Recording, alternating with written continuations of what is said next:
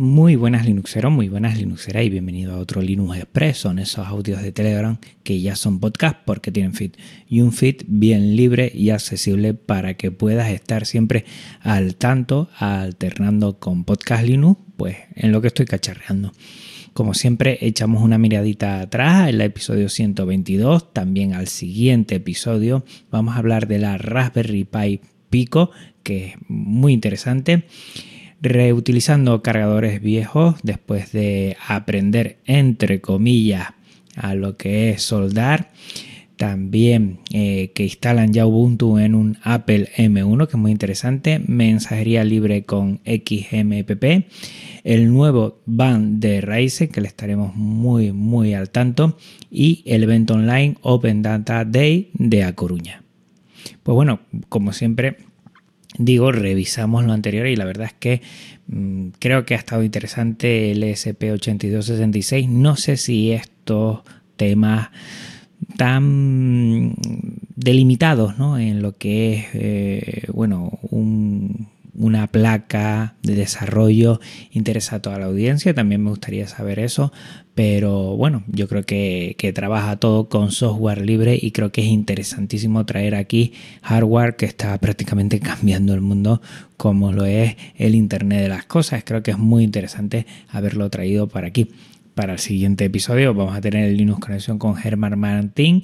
Vamos a grabar este jueves y estoy, bueno, muy pendiente de que llegue la hora para poder con él hablar de varias cosas del cacharreo que a mí últimamente le estoy sacando bastante partido y que él nos muestre más cosas. Como siempre viene alguien más experto, evidentemente que yo, y que, bueno, pues aclara algunas dudas que tengamos o, o cualquier cosa pues la va a ahondar muchísimo más y yo creo que Evar Martín va a hacer un, un trabajo espectacular en este Linux Connection. Al igual que me ha llamado mucho la atención la Raspberry Pi Pico. Pues mira, hablando de microcontroladores, aquí ha venido la Raspberry Pi pues, pues a, entrar en el mercado. Creo que es interesantísimo y yo creo que es, es, un presente ya, no diría que es un futuro. Y la Raspberry Pi pues le ha hincado el diente y quiere estar ahí. Al igual que Arduino, que lo más parecido a Arduino sería la, el Arduino eh, micro, pues yo creo que, la Raspberry Pi Pico es muy interesante. Parece que tiene sensores integrados, parece que tiene y va a tener detrás todo lo que es a Raspberry Pi y creo que va a ser, vamos, un revulsivo, sobre todo de dar a conocer este tipo de microcontroladores y que puedan entrar en algunos sectores que si no es por esta eh, gran institución como la Raspberry Pi, pues eh, sería más complicado. Estoy viendo, tampoco es que haya mucha información en español, pero seguro que pronto la tendremos y hablaremos mucho de él. Y así cosas de cacharreo que también han eh, estado con, con las placas es reutilizar cargadores viejos que tenía por ahí y que algunas placas no tienen ni micro USB mm, y entonces bueno pues lo más fácil es eh, pues coger un cargador viejo de estos que ya el extremo lo que es la conexión eh, pues sea de barril de los antiguos de estos de móviles antiguos y bueno pues lo corta en busca cuál es el positivo y el negativo. Aquí tenía un tester mirando por internet lo supuse y después nada soldar un poquito a ponerle lo que es ese, cable, ese plástico termorretráctil para que puedas hilar bien las conexiones. Y al final lo único lo que era eh, unos cables Dupont, lo típico que se utilizan para conectar eh, en lo que es SP8266 y también en Arduino. Y me ha quedado bastante bien, la verdad es que estoy bastante contento. Y por ahí sigo buscando cargadores viejos, o sea que si tú tienes no tires nada porque le puedes dar un segundo uso, los puedes reutilizar y, está bastante bien. Y otra noticia que me ha llamado la atención es que ya han instalado Ubuntu en una Apple M1. No he visto imágenes, no sé hasta qué nivel ¿eh? han podido instalar y sobre todo el tema de, los drivers para, para, poder utilizar, no sé, la cámara, la pantalla, todo esto, no sé hasta qué punto, pero que ya han podido. OMG Ubuntu ya se hacía eco el día, bueno, hace, uno, hace unos días y la verdad es que me he quedado maravillado como Genio Linux puede poco a poco también ir entrando en esa plataforma porque creo que es interesante que tengas con cualquier eh, procesador que tenga, pues poder instalarle el Linux si tú quieres, ¿no? Software libre.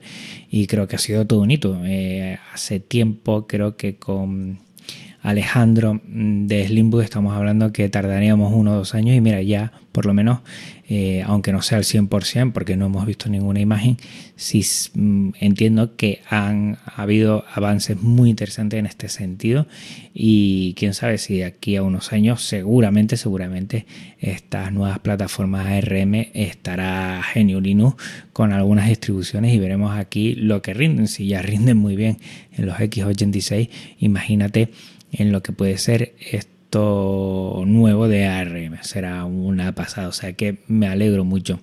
Y también a raíz de lo que hablé hace dos semanas, que había mucha gente se había pasado a Signal y también a lo que es Telegram. Evidentemente estos dos no son software libre, tienen el servidor que es privativo, pero teníamos ahí una mensajería libre que es la XMPP que DJ Mao ya me lo ha comentado, que, está muy bien, que por qué no lo utilizamos, que hay para Android, también mm, hay aplicaciones para poder conectar eh, los el XMPP y que podríamos usar como mensajería libre y es 100% libre. Y la verdad es que sí, también estuvo hablando Ángel de Yugi eh, sobre poder tener tú mismo una plataforma, ponerla en tu servidor y así que funcione también con XMPP y a partir de ahí volar. Que tengo que probar cosas de estas, siempre, siempre eh, acecha sobre mí lo que el tema de Docker, los contenedores Docker, que todavía no tengo ni idea, pero que poco a poco, cada vez que oigo a la gente hablar de cosas, pues se instala en un Docker. Y parece que no es muy complicado, pero todavía no le he metido mano. Y a ver cuándo puedo en este tiempo, que la verdad que por tema personal y también por, por temas de trabajo no tengo tanto como el que me gustaría y necesito, la verdad. Pero sí, es viable la posibilidad de utilizar mensajería libre como XMPP en vez de utilizar Telegram, mm, Signal u otros que son privativos. Y entre otras cosas, ha saltado esta semana, la verdad es que me ha llamado mucho la atención, que hay un nuevo Van Ryzen. Poco, poco sabemos sobre él. Eh, alguna foto ha salido del teclado y hemos visto eh, que tiene un Ryzen 7. A ver si podemos eh, toquetearlo, a ver si podemos probarlo, porque a mí me encantaría, me encantaría. Es una pesada como Ryzen, yo en mi sobremesa ya tengo Ryzen y se nota, se nota eh, por, por un buen inversión todo lo que puedes conseguir. Y creo que, que si los tiros van por ahí, ya Geniulino también se mueve bien en Ryzen, yo creo que vamos todos a disfrutar bastante, bastante de esto. Estaremos a la expectativa a ver eh, qué nos muestran y a ver si vamos pudiendo tener más información y si lo puedo traer también aquí a Podcast Linux. Y por último decirte que hay un evento online que es el Open Data Day de A Coruña, te lo voy a dejar en las notas del programa porque en el mes de marzo, que es sábado, el primer sábado, el 6 de marzo de 2021, va a tener un evento online donde Jorge Lamas contactó conmigo y con mucha gente para echar una mano y que yo no puedo decir que no en ningún momento.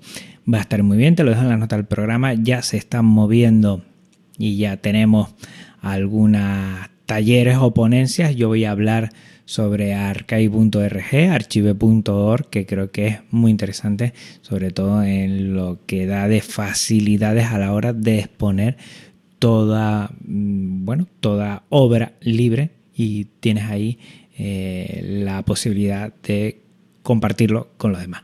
Bueno, por mi parte nada más, recuerda que dentro de una semana tenemos un Linux Conexión con Germán Martín que no veo que llegue el día porque me apetece un montón y dentro de dos volvemos a estar aquí en un Linux Express. Un abrazo muy fuerte Linuxera, un abrazo muy fuerte Linuxera y a cuidarse mucho.